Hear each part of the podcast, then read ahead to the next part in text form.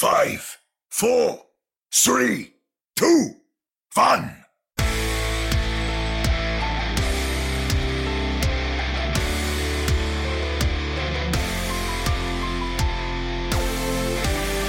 Welcome to another episode of the Ready Set Pwn Podcast, your premier source for everything to do with the Vancouver Titans. I am Chris at Lightforce, coming through your headphones straight from my pad out in Richmond, joined virtually by the normal gang. We got Omni at Omni Strife and Sam at another Sam Chan. Uh, welcome, gentlemen. How goes the battle? Goes pretty well. Uh, myself, I'm still uh, talking to you out of Vancouver, but soon to join you in, down in Richmond. Yeah, when when is it that you move? Is it this weekend or n- next weekend or? It's uh, in about two days. oh, okay, well, so before this weekend. Yeah, yeah, yeah, definitely. Need help? I'll send Sam. Yeah, yeah, definitely. Next to useless there. well, you're moving too. Yeah, like, I'm moving next week, so five days after is, Omni. Is, is, there something here that I, that you guys aren't telling me? Like, it's the moving meta. Yep. Well, speaking of the moving meta, there's going to be a whole new meta in Overwatch League. Do they pay you to, for these transitions? I wish someone paid me for these transitions. Running a podcast can can get expensive. The dollars add up. Yeah, well, paying paying for all those guests the last couple weeks couldn't have come cheap either. Oh man, you should have seen the rider that Mr. John Jang uh, had. Green oh. M and M's. I don't even know how you virtually send green M and M's. You never told me if you got them. Yeah, yeah. What you have to do is you have to get ten bags of normal M and M's, and then you got to use chopsticks because that's the only way it'll work. And you got to pick out all the green ones because if you use just your hand, they'll melt. So this is this is true, and I I did not learn that lesson. I was using like two spoons. Uh, it's not the color of the M and m inside; it's the filling that counts. Low key, I think peanut butter M and M's are the best. Oh, peanut butter M and M's are great. You know, actually, speaking of M and M's, because we're Canadian, it's a good thing we didn't refer to Smarties because that would actually throw people off if they weren't from Canada. Because Smarties here are like M and M's Whereas like in the United States, Smarties are like what we would call, I think, rockets. Yeah. Yeah. yeah. That was the weirdest thing for me. And, and, and I think the first realization that Canada isn't actually just secretly part of America. And the weirdest part is Smarties is like an American thing. It's just, I, I don't know. Cause it's all, all owned by Nestle, right? Nestle. Yeah. Nestle, whatever Nestle. Nestle. I don't know yeah, nestle the, up to that chocolate. The, the resident uh, evil corp of the month. Anywho, I'm pretty sure no one tuned in to hear us talk a little bit about candy, so I don't give you an idea as to what we're going to talk about this episode. Stage four starts up this weekend, so we're going to talk a little bit about the matches that the Vancouver Titans are going to have, but as well the match of the week. There's a whole new meta in Overwatch League, because why not shift things and shake things up in the final stage before you go into the playoffs? Uh, we've got a whole lot of actual Overwatch news. Uh, there's a bunch of moves. There's a new hero. Um, Omni might have a song prepared. We won't know until he sings it to us. but without any further ado, let's go straight to the payload. Hey, Force of Nature faithful. This is your favorite Vancouver Titans podcast host, Chris at Lightforce here, and I've got a question for you. Do you happen to be looking for an esports jersey designer? Well, you need to check out timberflynnconcepts.com. That is actually Timber Flynn, who you might know on the Vancouver Titans Discord or through social media, and he designs some of the best esports jerseys that I've ever seen.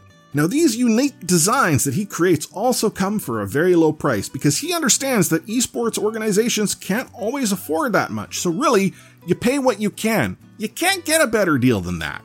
Now, he can't physically print the jerseys. You're still on the hook to get that done, but the designs themselves have been used by Overwatch World Cup teams for promotional aspects, the University of Louisiana Lafayette, and professional soccer teams. So again, check out timberflynnconcepts.com for all your esports jersey needs.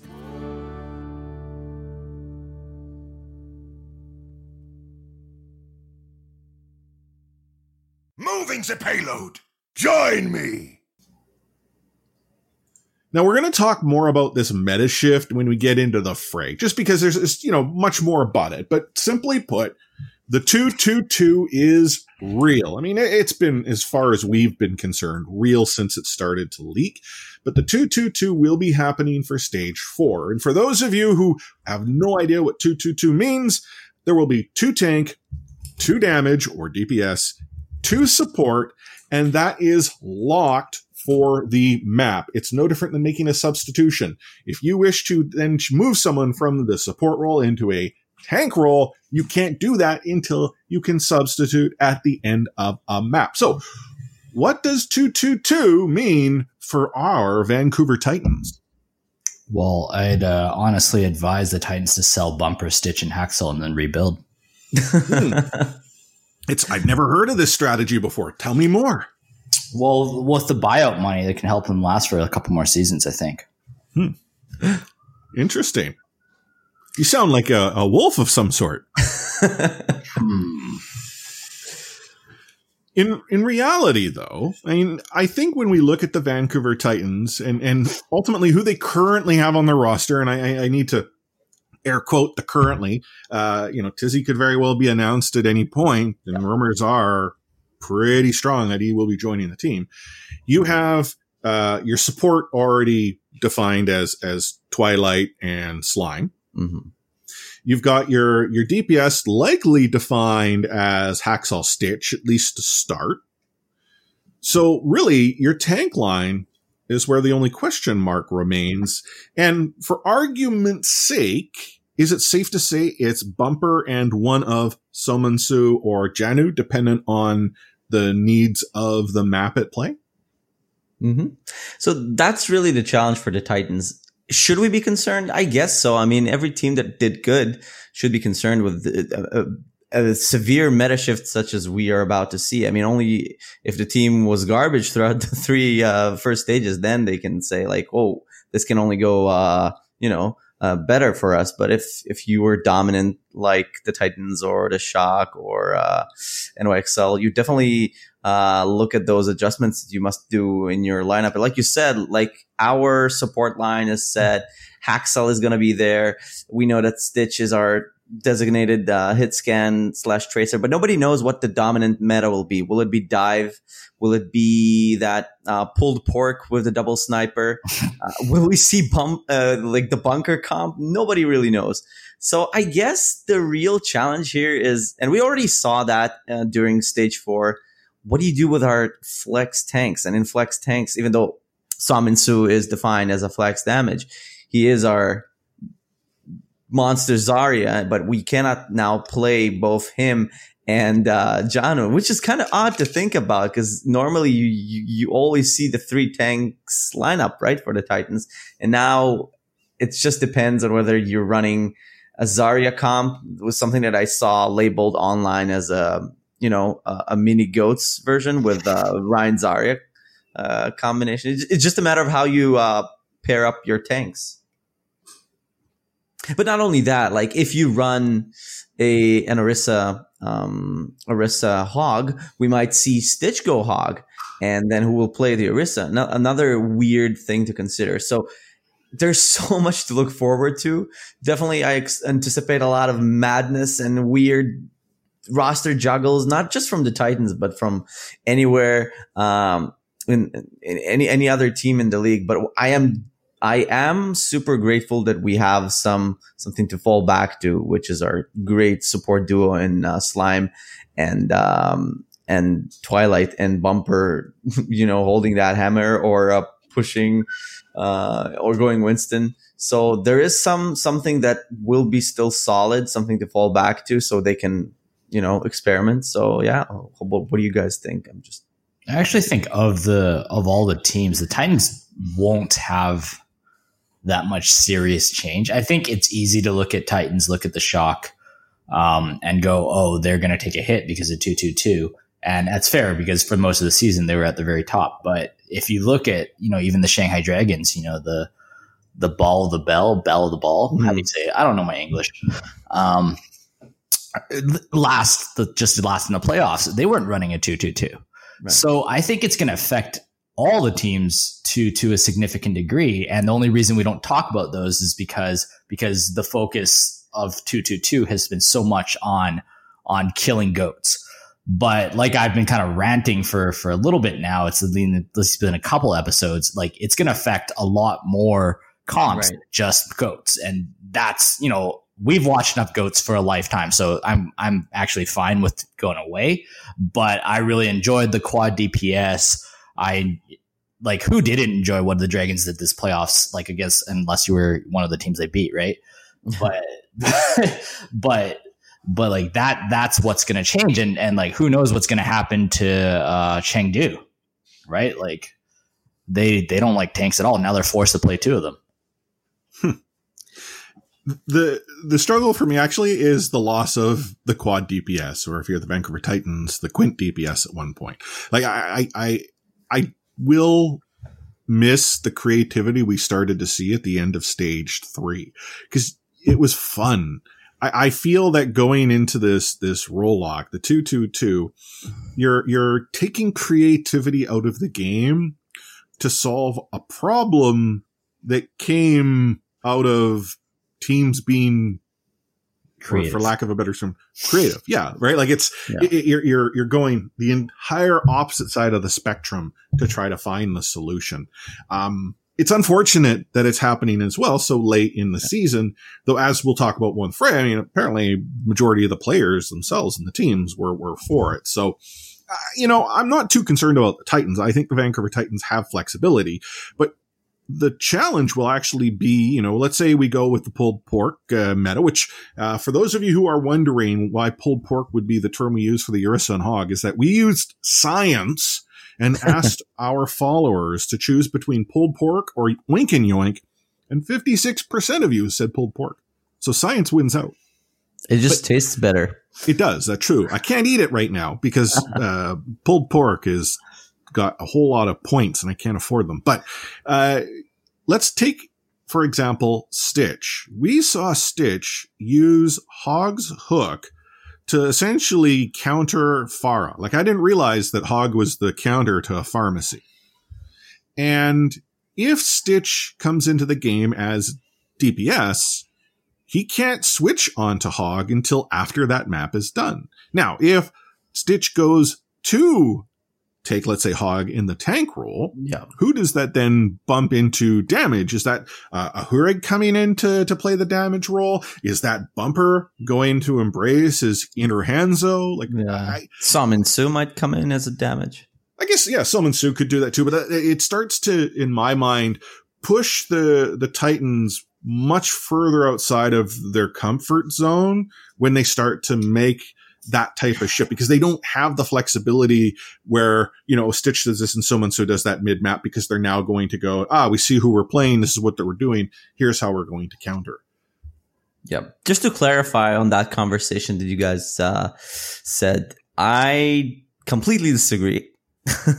I was ranting the other way for the longest of times. I think that those quad DPS, triple DPS are not really that much a result of creativity, but just from how broken Goats was and how detrimental that meta was to the game. I mean, everybody likes to say how teamwork shines through that meta or how uh, amazing it was. I thought it was boring to watch. I assume from hearing all the players talk about it, how boring it was to to, to, to play. And essentially it, it, revolved around timing your bubbles and, and rolling in and out. Some, t- some teams, uh, did it better. Some teams did it like worse.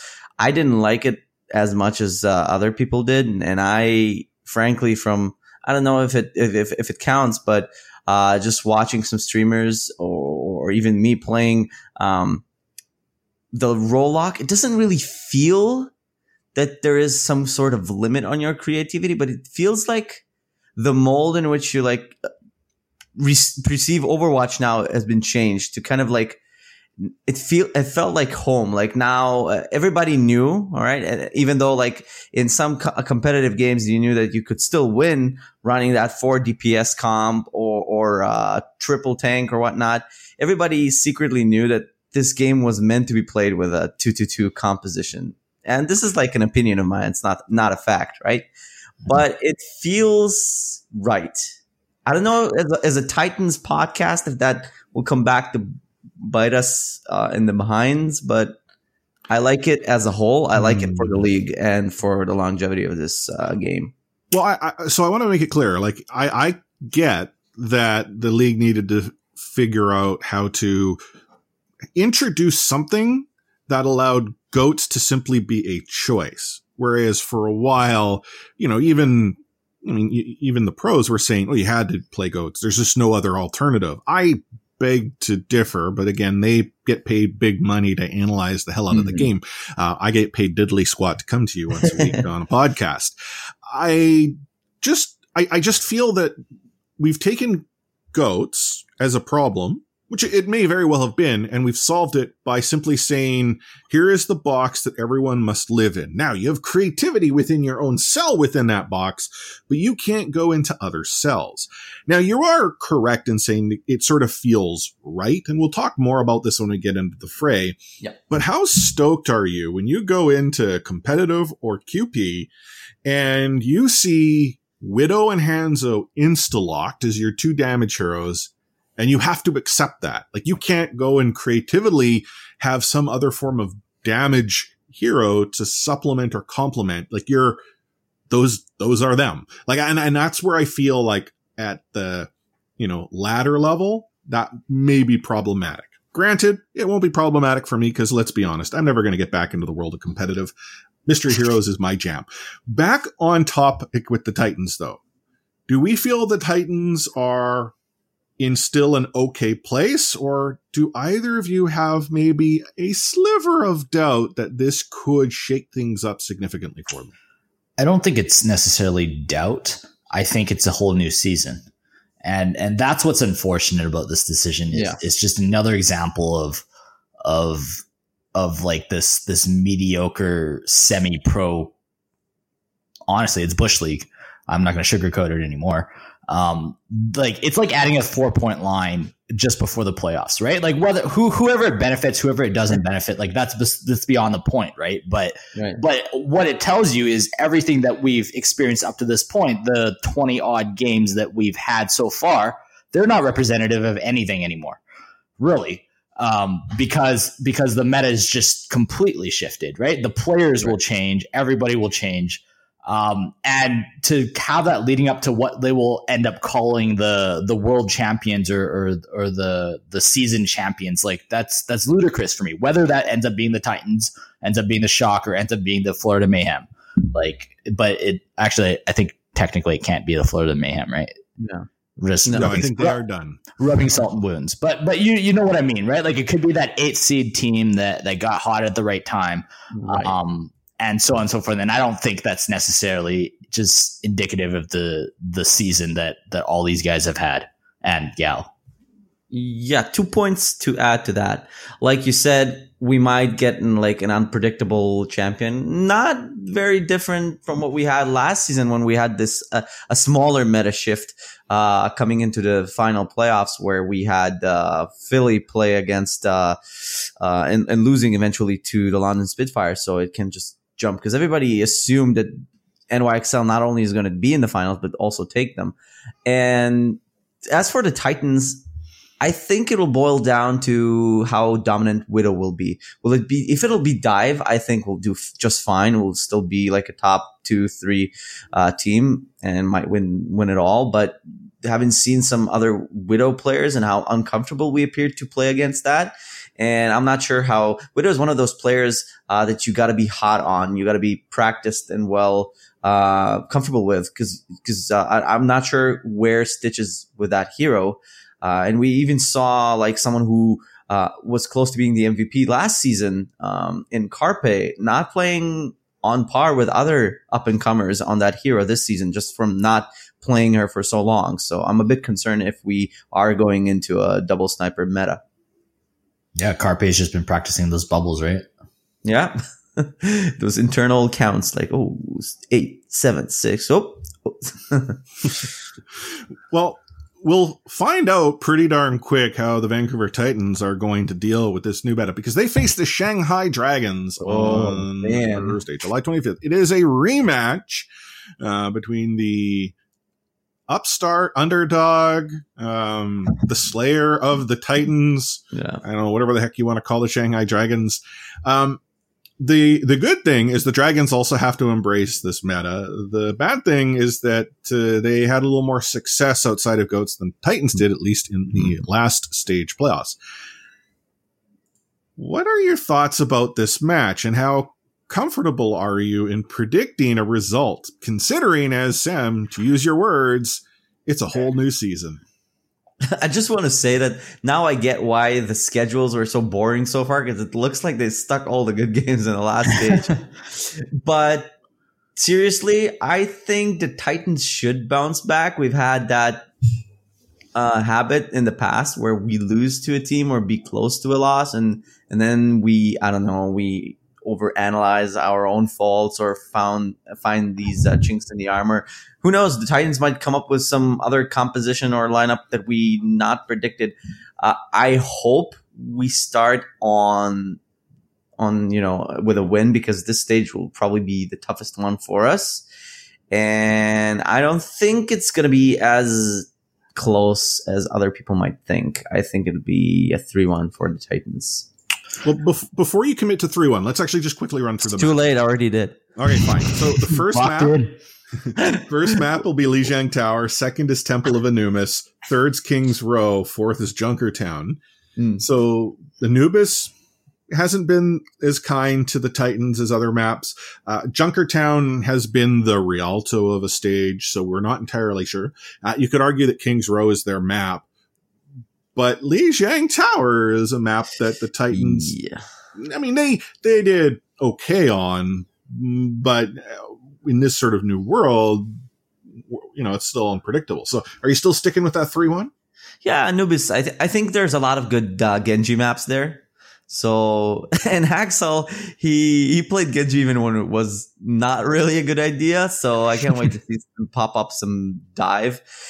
Lijiang, hmm, maybe we'll see a Pharah, but I'm comfortable with them going in uh, head high and and and you know starting with the right right Okay. approach for this meta and or stage. Sam, So when I said it was a whole new season, you guys might remind remember the very very first uh, Vancouver Titans match was also against the Shanghai Dragons. So I'm going with the cool storyline 4-0 for the Titans because it's a whole new season. Brave. Ah, predictions are like buttholes. Everybody has one anyway. Hmm.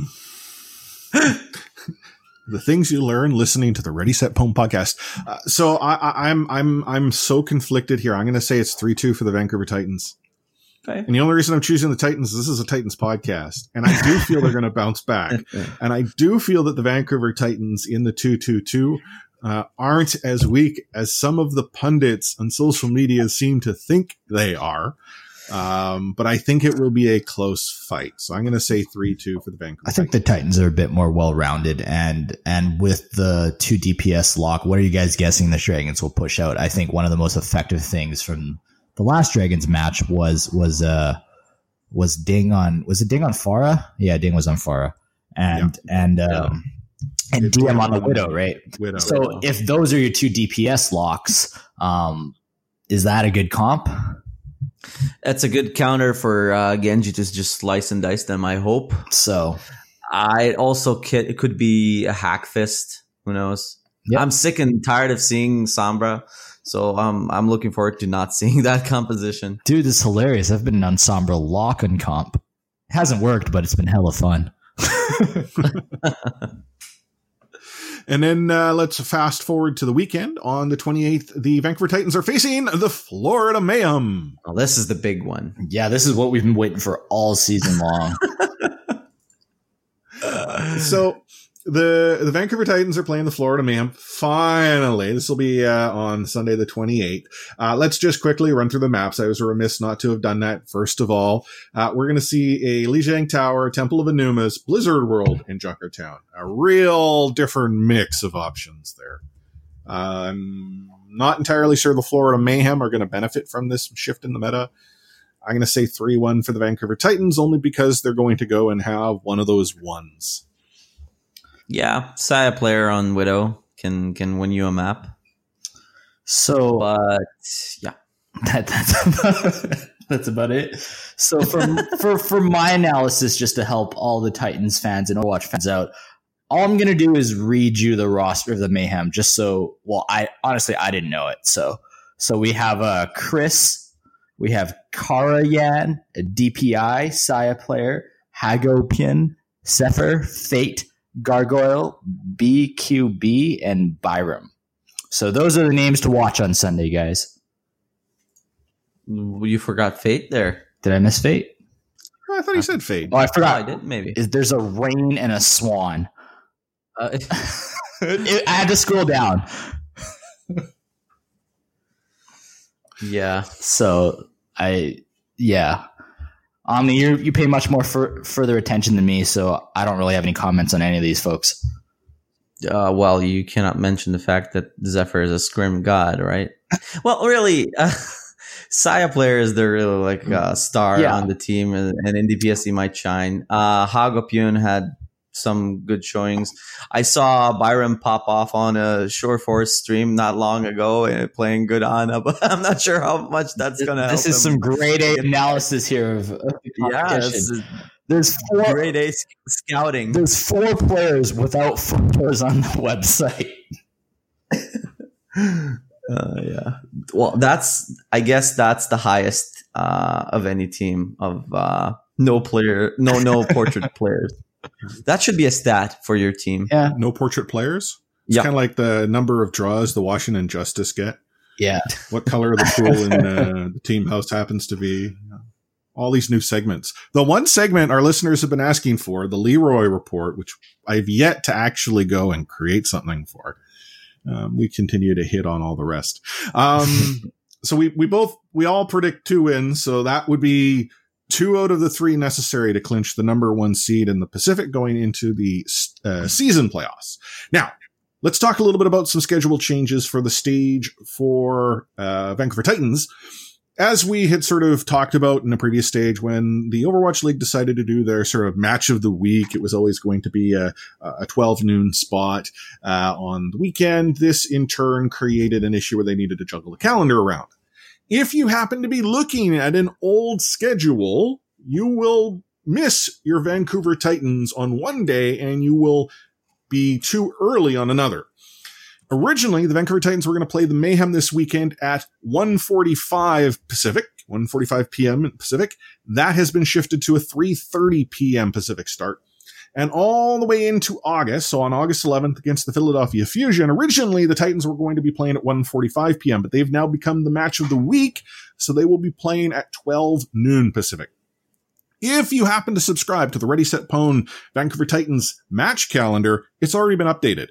It was magic. I did that today for you because you, our listeners, are the most important people to me. If Sam had asked me to do it, I'd be like, get bent. But no, our listeners, I'm, I'm looking out for you all the time. So again, if you have other favorite teams, I didn't look at all the other teams to see what changes took place. Just make sure you take a gander to, you know, set your social calendar around these new times because it has changed again going into stage four. So we'll take a quick break here and uh, then dive into that segment we call the fray.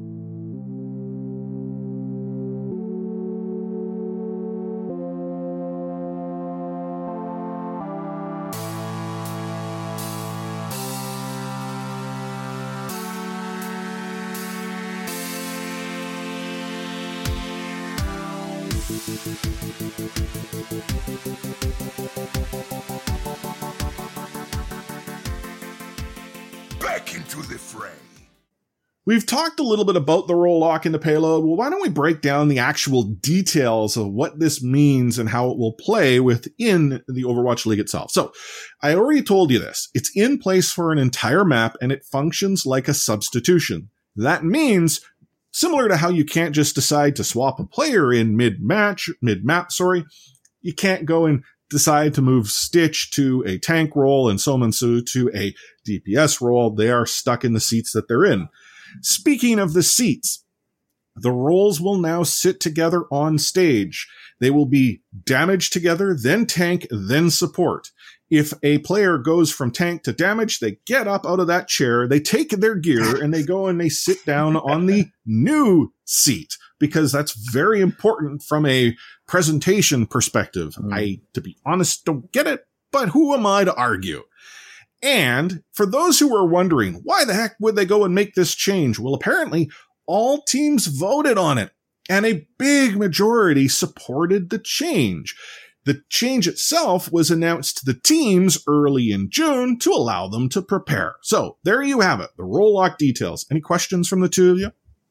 Not really questions, but I guess, you know, like in traditional sports, uh, when you introduce it to some um, new viewer, and and it's easy to, to say, okay, here you have the point guard, here, here you have the shooting guard. It's from a, this obscure game called basketball, uh, Chris.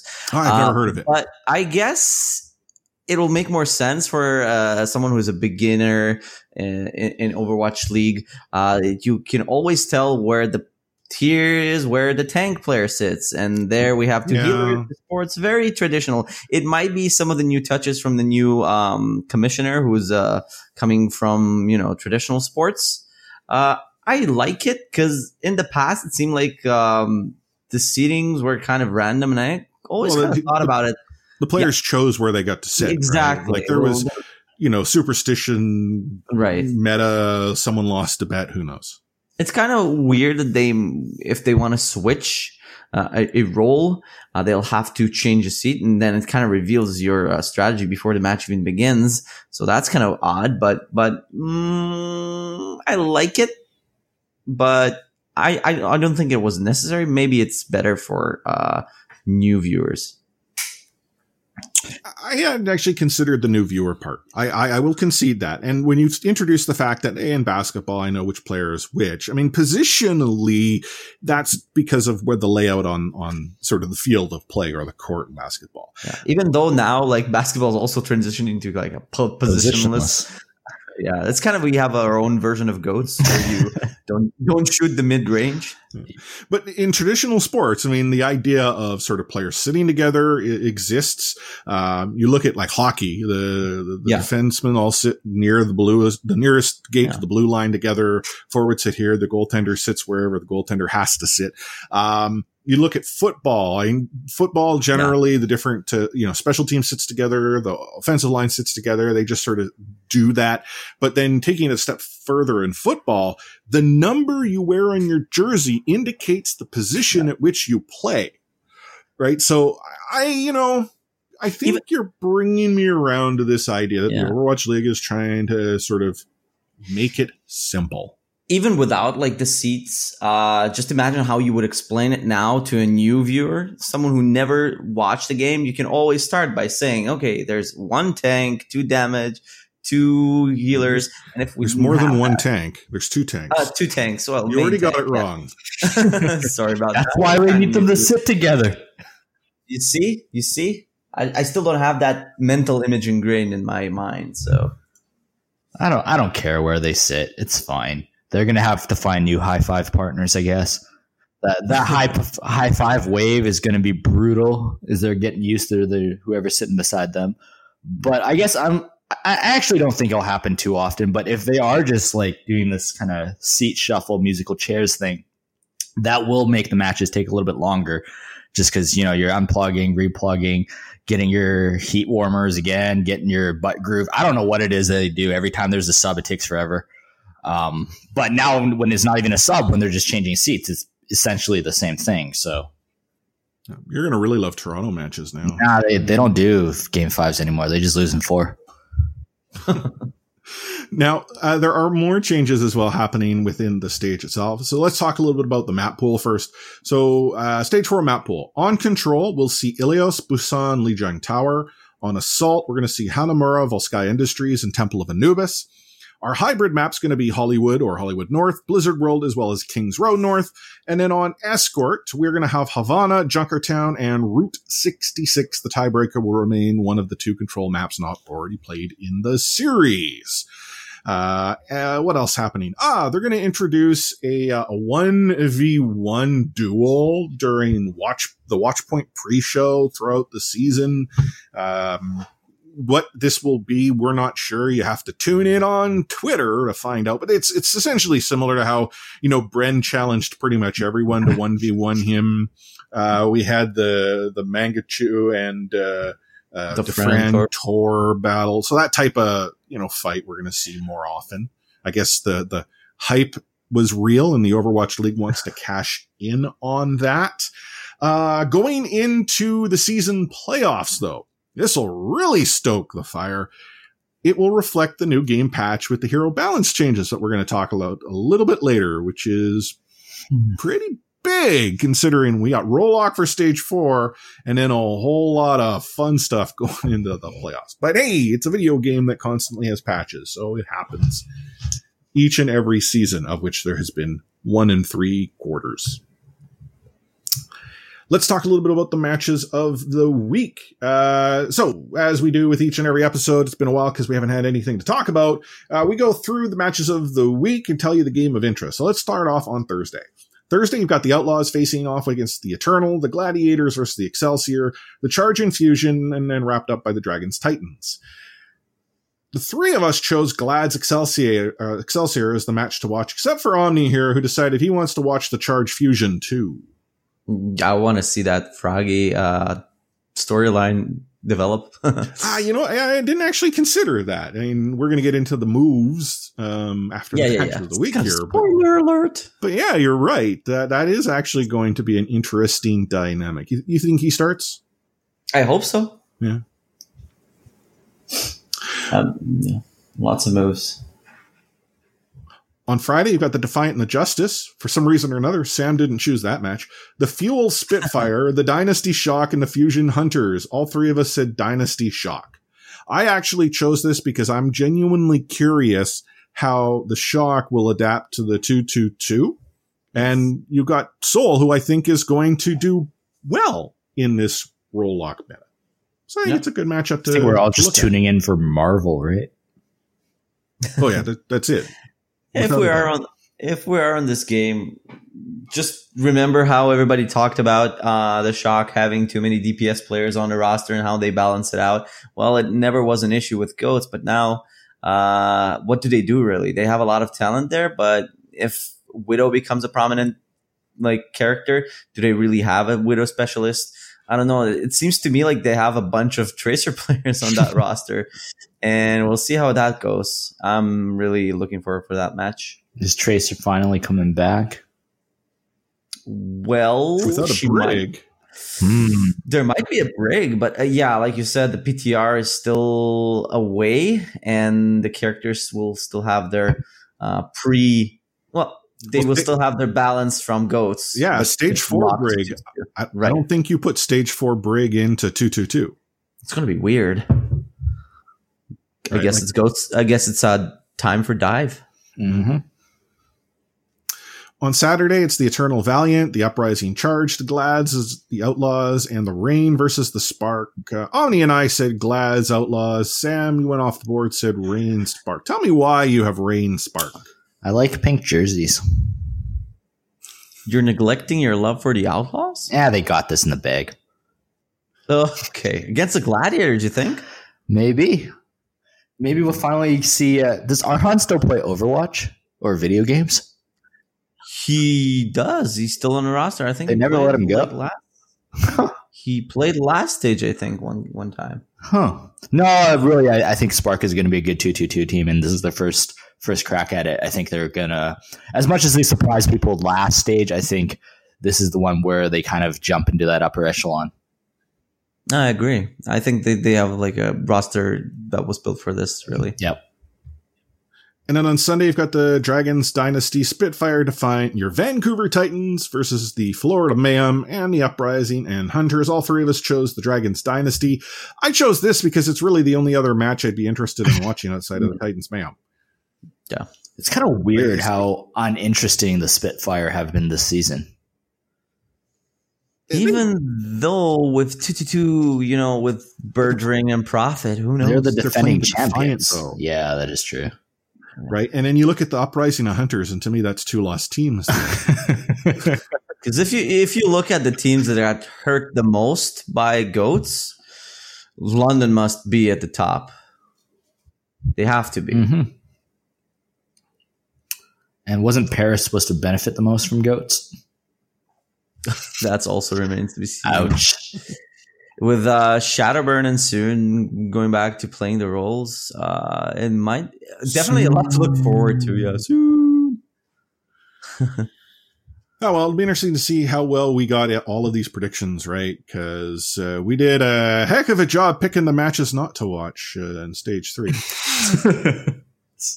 There's a lot. Let's talk a little bit about uh, some of the moves that we've seen since the last episode. So, uh, Ani's already sort of let the cat out of the bag. Uh, uh, Guangzhou, uh, Ginger them- cat. they, they got themselves busy. They've gone and acquired Fragi, who's a main tank from the Philadelphia Fusion. Uh, Fragi, who not to be confused with Gritty.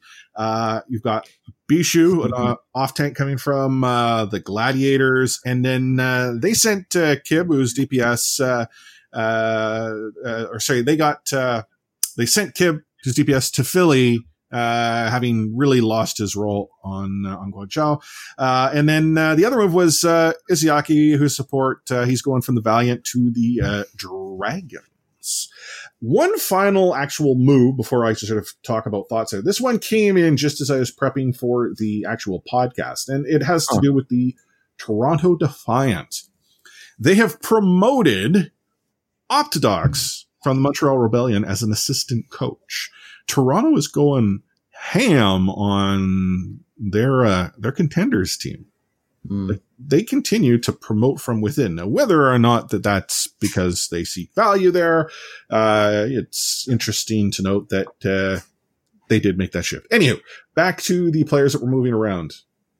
Of those moves, which is the most surprising? Izayaki, I think, is surprising to me to move to Shanghai.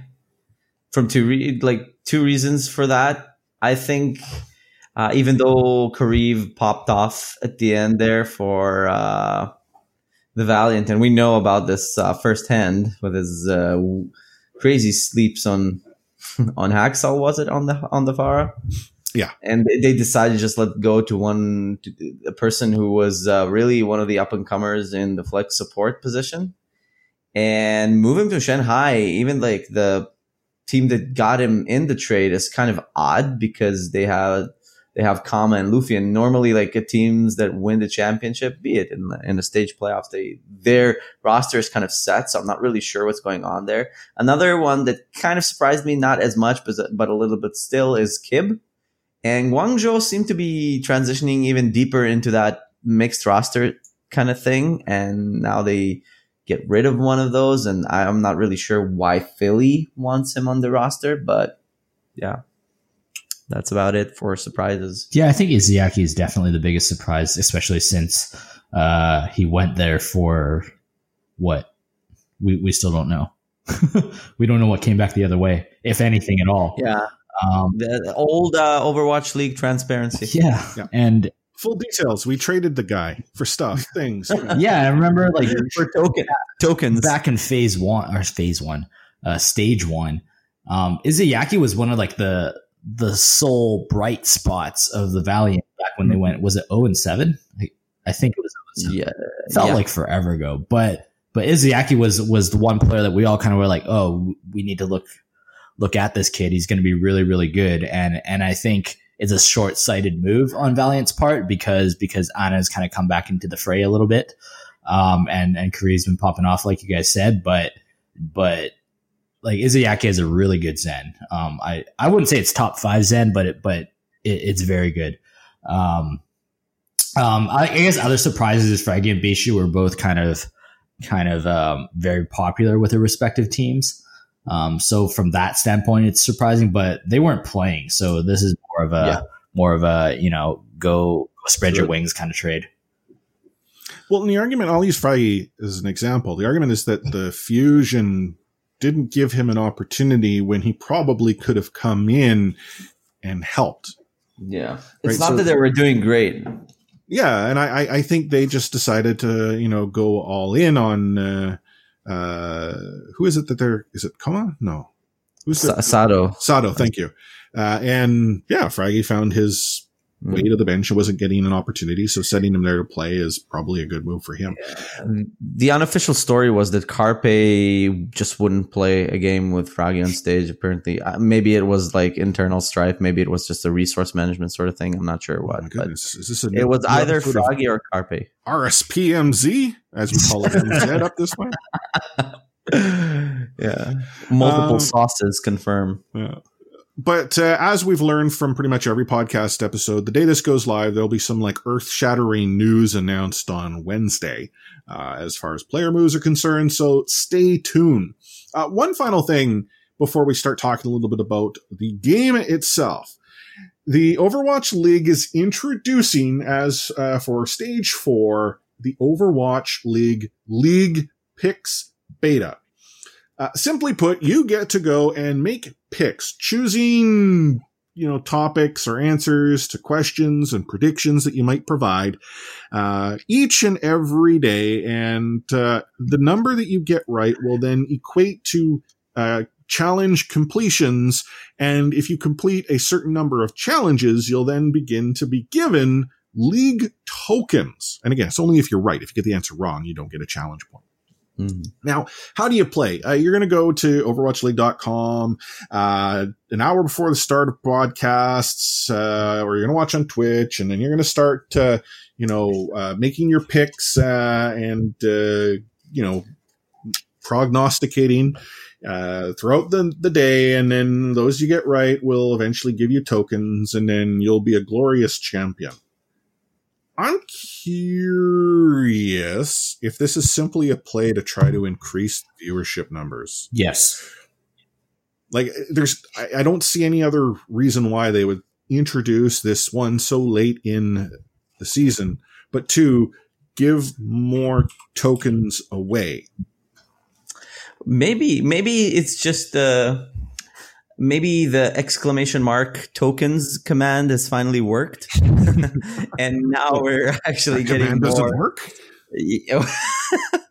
no, not really. I, I- So I, I don't know. I like it. We always compare uh, how esports can learn from um, you know traditional sports. So this is one of the the the things that go the other way, like where traditional sports might benefit from you know uh, fan interaction during a game. It'll be fun both for casuals who are there just for the tokens. It'll be fun for people who are just watching. I don't know a Washington versus Toronto game where it'll just super not invested in it. So yeah, and and you get tokens out of it if you get it right. So there's not really like a downside to it. More power to uh, those kinds of interactions, I guess. Always down for more ways to get tokens. I'm actually like more than halfway through the characters. I've been getting a lot of like hundred drops occasionally in my email. sure. I don't think I've gotten a hundred drop this season.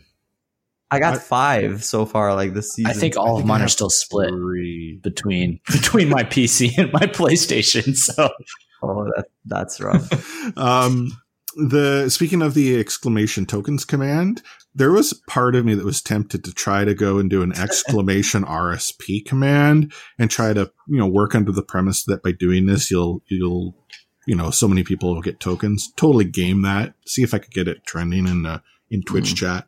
Because once once people start seeing it happen, they just start spamming the command, and next thing you know, RSP is everywhere. I'm still waiting for I listen to Ready Set Pwn to show up in the Blizzard Arena. Like someone needs to hold up a sign that says that. can we ping Hannah? Well, maybe we need to. Someone needs to do it. We have lots of listeners, and I know quite a few have gone down there. I'm waiting for one of them to go in and, and hold up the I listen to RSP or I listen to Ready Set Pwn.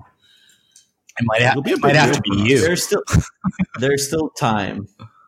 Oh, I'll be I'll totally be doing it when uh, we have the the home matches in the in the Raw. It's just you won't see me because I'll be like way up there in the nosebleed. um, about the game, so there are a lot of changes happening in Overwatch. Uh, let's first talk a little bit about the well the current PTR patch, which has actually just been updated slightly today. So let's talk a little bit Slightly. some of these small changes. So first and foremost, across the board, ultimates are going to cost 12% more. Uh, I guess uh, Uncle Jeff decided uh, that uh, ultimates were being cast far too frequently, and therefore there has been a cost increase. Um, slows no longer stack, which is phenomenal. If you happen to already be slow because you're like me, a Reinhardt who holds up his shield, I can't be slowed down any further. um, the Ashe uh, uh, reload has been buffed, so she'll reload a little bit faster. Uh, Doomfist can now reload his uh, hand cannon and melee at the same time, so melee won't interrupt it. Uh, Moira, she's invincible. Um, so if you don't know, currently on the PTR, Moira can essentially blink out of stuns, out of knockdowns, um, out of the game. Like some of those are just ridiculous. Like she falls asleep and she just fades out of her sleep. What the hell? The only thing like astral projection. You'll it's it's gotten to the point now where your knockdown or your alt is cast because oh Moira blinked, she's on cooldown. Like that'll that'll be the trigger now. Not whether or not D.Va just popped a, a defense matrix. No, it's whether or not you saw Moira blink. Um, Hanzo loses one storm arrow so he's a little powerful. Um, the Orisa barrier now takes longer. Why do they hate Popso so much? I don't know. Uh, Reinhardt, new passive, can't be knocked back as far. I think he can only be like knocked back by 30%. mm um, so no longer will me running into, you know, Lijiang Tower have me bumped off the bridge because a Pharah popped her concussive straight out of spawn.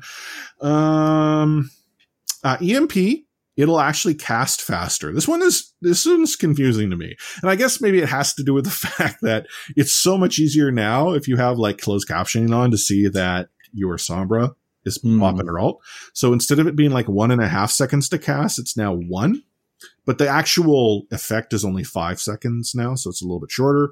Uh, Tracer's Pulse Bomb back up to 350 damage. Uh, Hammond mines, they scatter more. So if he pops it uh, from above, those mines will be a much broader area. Uh, and then the sim teleporter lasts until it's destroyed. So there's no longer this timer on it. So it's very sim- much similar to that of a, a Torb turret. Yeah. It's going to have a longer range although there is a range cap. Once it i believe it gets to like 40 meters or something in game mm-hmm. it'll dest- automatically destroy. So you can't go and put it onto the, the payload and then start teleporting direct from spawn. And then uh, it has an increased reuse time. So i don't know if you the two of you know this but it took you a second before you could go back into the sim teleporter. It's not going to take you a second and a half. Mm-hmm. so eh. so those are the small changes anything outside of Moira being invincible, which to me, I, that's not a small change. That's like a functional rebuild of the character in one move. Yeah, I like almost all of these. I don't like uh, the Hanzo nerf because I just play him a lot and I love the character and I I just don't like when they nerf him. Could use the extra arrow. yeah, I mean, it reminds me every time he got he gets nerfed, like I get like uh, Don Corleone and go like, "Look out! They massacred my boy." but uh, yeah, a lot of changes, like Jeff said in his uh, interview with uh, not interview, but in the stream where they introduced yeah. role lock with Seagull. He talked about how now having two two two, you got to balance characters differently. Apparently, uh, this issue will still remain for Overwatch League, but I'm super excited for this patch to go live for us, at least as players. Mm-hmm. Well, speaking of Overwatch League and the fact that we were referring to it earlier, stage four Brigida. So Brigida on the PTR is completely being rebuilt. Inspire, her, her passive, is actually going to now heal even more to the team, but it'll be halved for her. So she's no longer sort of this unstoppable force in so much that she can just run around beat the daylights out of you know multiple uh, people and simply live forever. But that buff to being able to heal her team makes her much more functional when compared to someone like a lucio. But her half self heal doesn't make her outright invincible. Now her repair pack of which in the current world uh, is one is going to be changed into three charges but those charges are no longer going to heal instantly. They're going to be a heal over time. Now you can elect to go and fire all three to a particular player, and in turn that'll increase the heal over time effect, and anything over health will be a short period of time of armor. But that makes her again a little more um, more of a utility uh, support uh, in sort of the new world. Her shield though has been nerfed to 200 HP from 500, so that shield is just there for show. mm-hmm. uh, whip shot will now hit harder and retract quicker. So not only will that knockback effect hurt you a little bit more, uh, she'll be able to go and uh, deal damage a little bit sooner as opposed to the current world where she has to wait for the retract. And then on top of the alt increase of 12%, her rally is also going to increase an additional 10% as well. So her alt is now 10% more expensive. Why this is a big deal? Well, stage four Brigitte is the Brigitte we're accustomed to. Playoff Brigitte will be the one that's currently on the PTR with all those changes. yeah, I, I don't even know how to address that. Super weird. I, I think I like those changes. Yeah, no, you ahead. can go first. I mean, I like those changes for Brigida when you go into two, two, two, the ones that are will be on the PTR for the Overwatch we all play, because now she can actually be a proper healer next to another one and pair up and heal. She can get her health back kind of reminds me of a of a Zen orb that lasts longer, and her shield is just you know there to save her from that McCree flank or something like that, or or a, a really a burst amount of damage. But now she's not that like you said juggernaut that just pushes through a choke or something like that, and having changed eh, like not doing that change in Overwatch League, but locking yourself to two two two. I think Brig Jail uh, is going to be a term for the character itself and not the players who are not going to play her any longer because you cannot afford to have like a Lucio or a Zen or Mercy, whatever, and have a Brig next to her. She's like, I don't know what she's going to do really on on the game. Who knows? Maybe uh, a wacky composition with her, like be introduced with Chengdu. Yeah, always Chengdu. Don't re- don't really like to play the the same meta everybody plays. They like to be the hipster uh, composition. Who knows? Yeah, I, I, I think this is kind of like this attempt to make Brig a proper support. I've always felt it was a little bit kind of kind of half tanky, and then the support was kind of like this nice benefit, kind of like soldier with the heel. Um, but now with two two two, they have to, to kind of lock her in, right? So mm-hmm. I don't I don't think it'll get played at all. I think they'll there's like if you look across all the different supports right now, they all have better utility than than Brig, um, especially if Moira is invincible. Um, like that helps. Uh, so I don't know. I've never really liked Brig as a character, other than the fact that uh, it's it's a really easy entry point for for beginners to get into the game and, and find some early success. So, on the topic of RSPMZ, Brig's real daddy is it Torb or is it Ryan? I think it's canon that it's Torb. Well, canon is Torb, but I've seen pictures. oh my god, are we going to do like shipping conversations now? Because I, I want to get off this ride before it starts. but uh, the other thing that uh, has ready ship the other thing that is now live is the new hero, a new tank named not Mauga, Sigma. So I, I was watching uh, Uncle Jeff uh, on Seagull's uh, stream when Sigma went live on the PTR, and uh, they were actually talking about how initially when they were were creating the the Baptiste story, Mauga was going to be the the next tank. They really had a the idea that Mauga would be it, but then they started building this character out, and it just didn't feel that it fit the Mauga character well, and and that's where we got Sigma. Now, whether or not Mauga shows up down the road as a potential hero and potentially a tank, that's still up for debate. But Sigma, new tank, is now on the PTR. So let's run through Sigma's kit. His primary are hyperspheres. These are two Zen like Junkrat charges. I don't know how to describe them, but they're essentially like two orbs that he can throw that bounce and then explode. D and D dices. yeah, well, that's what they look like. But you know, they deal decent damage if you can get uh, you know headshots uh, and direct damage. Um, but you can also like bank them in. So Uh, they don't. They don't. Just to fix, uh, correct you, they don't have headshots, but a direct Oh, hit yeah, yeah, yeah. will will deal sixty damage. Yeah, yeah, yeah. Sorry, I, I meant direct hit. I just failed to correct myself. Um, secondary is called accretion, which is an ability that throws debris with a knockback and knockdown effect. I saw the knockback. I didn't actually see the knockdown. Hmm. But anyhow, it's uh, if you get hit by these rocks and you saw it coming, it's your own down fault. Like the animation taking place and then it traveling across the screen, it's easily dodgeable. It'll suck if you don't happen to see it because, I mean, it it it hits hard. But again, that's a secondary. It's kind of like uh, Doomfist when he's pulling out the the rock in one of his emotes. It's just this time he throws it. Pretty big lump.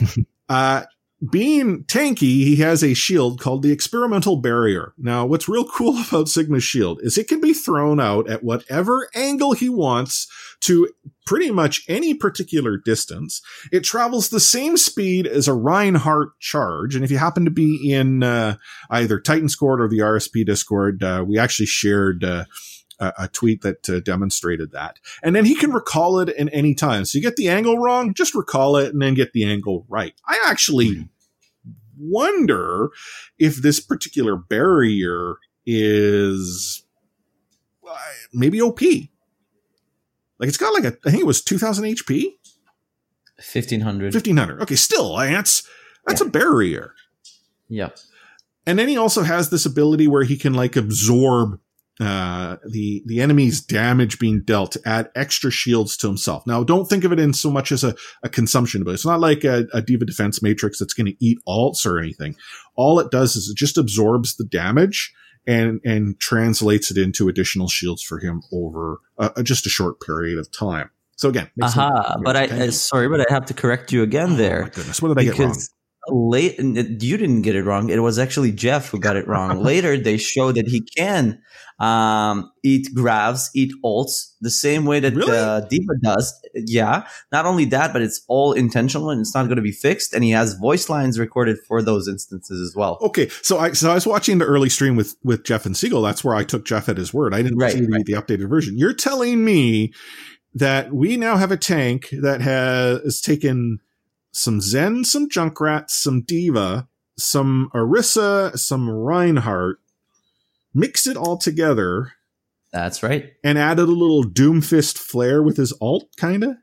yep Damn. So, so here's the thing: like when I break down his kit, all of the abilities he has, I think you covered them all, are basically bunker breakers. I think they anticipated bunker being a problem, and everything he has from his uh, hyperspheres that he can uh, like toss uh, from a corner or something like that, even though they're not that far, like the range on them is limited, you can kind of chunk them around the barrier, for example his accretion ability, like you said, is dodgeable. Well, unless you're really clumped up together and not really mobile like a bastion would be, uh, then his experimental uh, barrier, a great, great, great tool against the bastion. As you said before, you can uh, pair it up with a charging Rein, and, and there you go. You can uh, adjust with that barrier.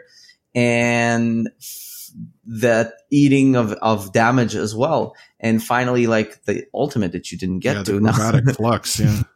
Yeah, so that one you want me to just like Yeah, review what it does. it. So that would lift your whoever. So he goes up in the air, kind of like a Doomfist does, but he's still in the map and you can uh, attack him. So he kind of moves around like uh, Mercy would in her uh, Guardian Angel. So then you would mark this radius on the ground again, very similar to what you have in Doomfist Alt, and whoever is in that area basically loses uh, their connection to the gravity and they are lifted up about the same height that you would see a, a Pharah hover over, and they they can't move. It's kind of like you're stuck in a Junkrat trap, but in the mid mid air or in a graviton, so you can't you can attack, but you cannot really move. So you're super exposed. And then if you're still alive, it just tosses you back down and smashes you against the ground, taking 50% of the, your damage. So if you have a 500 damage hero, it takes about, not about, but exactly 250 and so forth. So that's again, imagine a team that's clumped up in a bunker.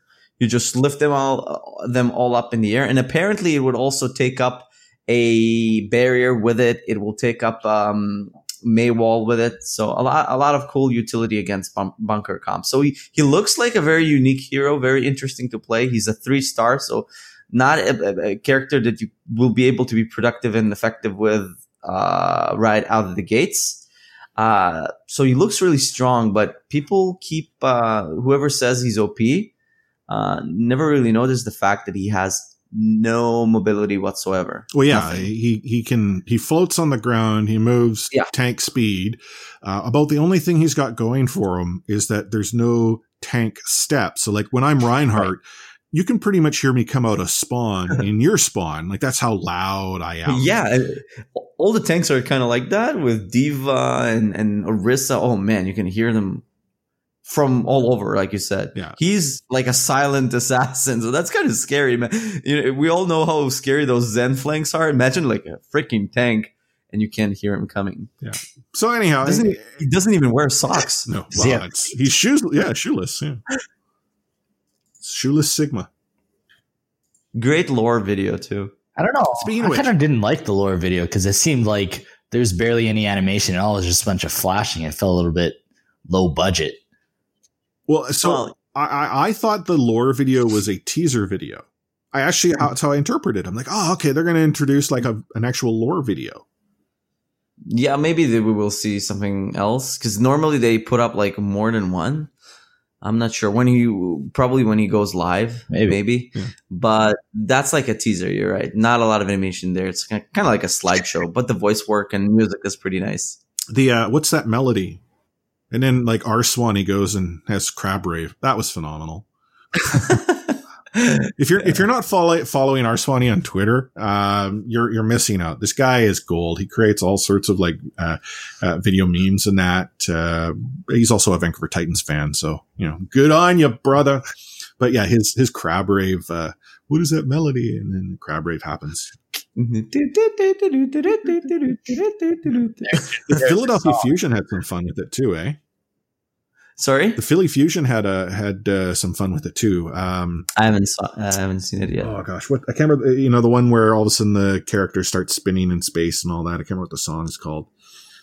Um, Interstellar one. Yeah, that's the, yeah, yeah, yeah, They did that with it. So anyway, what's that melody? And then there's the other version, which is like it played backwards and pretty much that unleashes a demon in your home.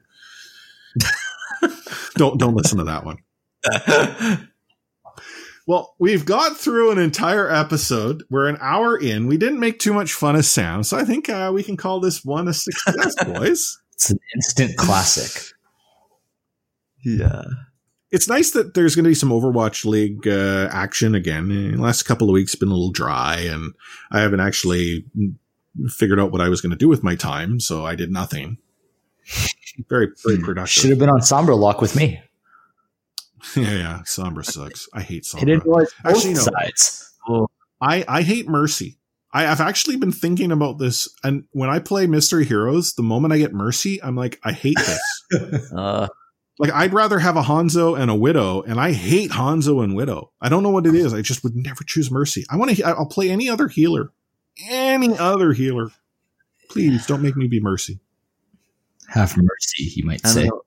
Yeah, Mystery Heroes kind of made me like all the characters. I didn't like playing like more than four characters and kind of transformed me into this weird flex position where I don't know what, what to play. But now with the role queue, it's going to be much Conto lock. Well, always, always. Speaking of uh, Mystery Heroes, I actually wasn't a Rein main until I started playing them in Mystery Heroes.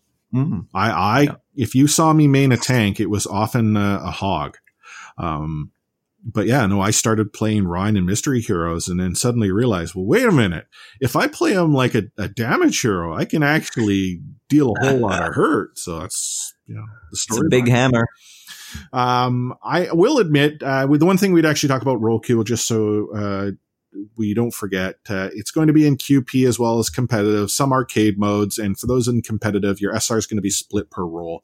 So you may learn that your SR was reflective of a drag role that you used to choose that you were thought you were okay with, and then amplified for a role that uh, you weren't too bad. So I'm going to learn that I'm probably like, you know, Grandmaster Widow Yeah. Um, with this new role queue. Now they got three ways to remind me that I'm bronze. Jeez. Oh, so we actually, I, I, I did a poll on Twitter about the role queue as to what will you choose. Tank was number one, support was number two, DPS was number three. They're lying. I think I tweeted this at you too. Everybody, you're Yeah, like- liars. So No. part of me actually wonders this because Jeff made it very clear in the video. Hey, just so you know, if you choose DPS, you might take a while to find a match. And people Yeah. are like, well, I don't want to wait. So watch, watch it suddenly actually be the reverse. If you choose DPS, you'll get through right away because everyone's going to choose tank or support and there'll just be too many of them. Yeah. to me it kind of invalidates uh alt accounts now uh because i i'll probably do all three so anytime you get tilted on one role you know, no problem just go to the other So you mean uh, there will be fewer Smurfs taking it out on me in bronze? there might be but you can't uh, unless they uh you know play or th- throw or play not to their level on on purpose you will not see them as often. Yeah, true. Hey, I'm, I'm like diamond in uh, Lucio Ball, so. Who knows? You might be diamond in one of these roles uh, without knowing But uh, let's wrap this sucker up. So, for those of you who have got to this point of the podcast and you've not actually ever clicked that subscribe button in whatever podcast app that you happen to tune into us on, we would love it if you could actually do that and tune in again next week, where Omni and I make fun of Sam, or whichever special guest joins us makes fun of Sam in his absence. I don't think I have internet next week. Oh, wow well, that's that's good to know. Podcast Um, on LTE is that a thing? Hey, I'm sure it is. I mean, I could actually, you know what? I could fire up the RODECaster. You could get in on the phone. We'll see. I hope you have running waters next. Uh, internet first, running water second. Priorities. That's that's got them in order. If you're looking for the uh, the website though, go to readysetpwn.com. We've got some actually fantastic content there. Uh, Rowlett, uh, one of our contributors, uh, sat down with uh, who is trying out for Team Canada as Overwatch uh, team, and uh, sat down, asked him a few questions. Uh, got some earth shattering news that a guy named after muffins likes cupcakes. Kevin Durant disagrees. You know, so when when Rowlett shared that in Discord, I'm like, oh, this, I wonder what this is, and then I read it, and I'm like, man, I got played. Man's clickbait game is growing. yeah, no kidding. Oh, Uh, and then as well, uh, if you're looking for us on social, it's at Ready Set Pwn, Facebook.com slash Ready Set Pwn, Instagram.com slash Ready Set Pwn. We're pretty much every which way from here to Sunday. We've got a YouTube account. There's not a whole lot up there right now, but uh, we're slowly popping old podcast episodes onto the YouTube account for those of you who happen to listen to us on YouTube. Uh, hopefully there will be more. Uh, I have this idea, guys. and I'm to bounce it off you. Um, next Monday, should we have an, uh, an RSP event called Mystery Heroes Monday? I don't know if I have internet on Monday. Well, okay, Sam, you can, can play I'm just a bot here anyway. I'm not real. So I'll try and do. join. Sounds fun to me. I'll I'll be there. Okay, well, if this is of interest to you, if you want to join uh, Team RSP for some Mystery Heroes Monday, uh, shoot us a tweet at uh, Ready Set Pwn or jump into uh, RSP Discord and let us know. We will look to get something set up. It'll probably be in the in the evening on Monday. Um, so for those of you who happen to live on the East Coast, might be a little bit late. For those who happen to be worldwide, could be a little early, a little late. So that I apologize, but uh, I'm kind of thinking it would be cool to to get people together and uh, have a little fun in Mystery Heroes. We can all, you know, six stack uh, a team of mercies, which is That's like your worst all sorts of nightmare. Oh god, yeah. Horrible. But uh, we'll get something set up. I don't know what the what it'll look like, and if we have more than six people, uh, maybe we can have a couple of groups uh, having a good old time. So look for more information uh, about that. But uh, as we do with every episode, let's have some final words of wisdom. So Sam, why don't you go first? It's been a while that you've been on the podcast. I'm sure you have lots to say. I have uh, so much to say, but hmm. Wait, you need to recharge my battery. I'm out. Omni. I'll just quote our new uh, hero. The universe is singing to me, and it's not pretty. well, as for me, I am looking forward to stage four. Uh, it'll be an interesting stage. Seven matches of which the Vancouver Titans need to win only three uh, when the season has been restarted. So fun times will be had. But on behalf of Omni at Omni Strife, Sam at another Sam Chan, myself, Light Force, which I guess my name is Chris at Light Force. The two words I'm going to end off this podcast with are catchphrase.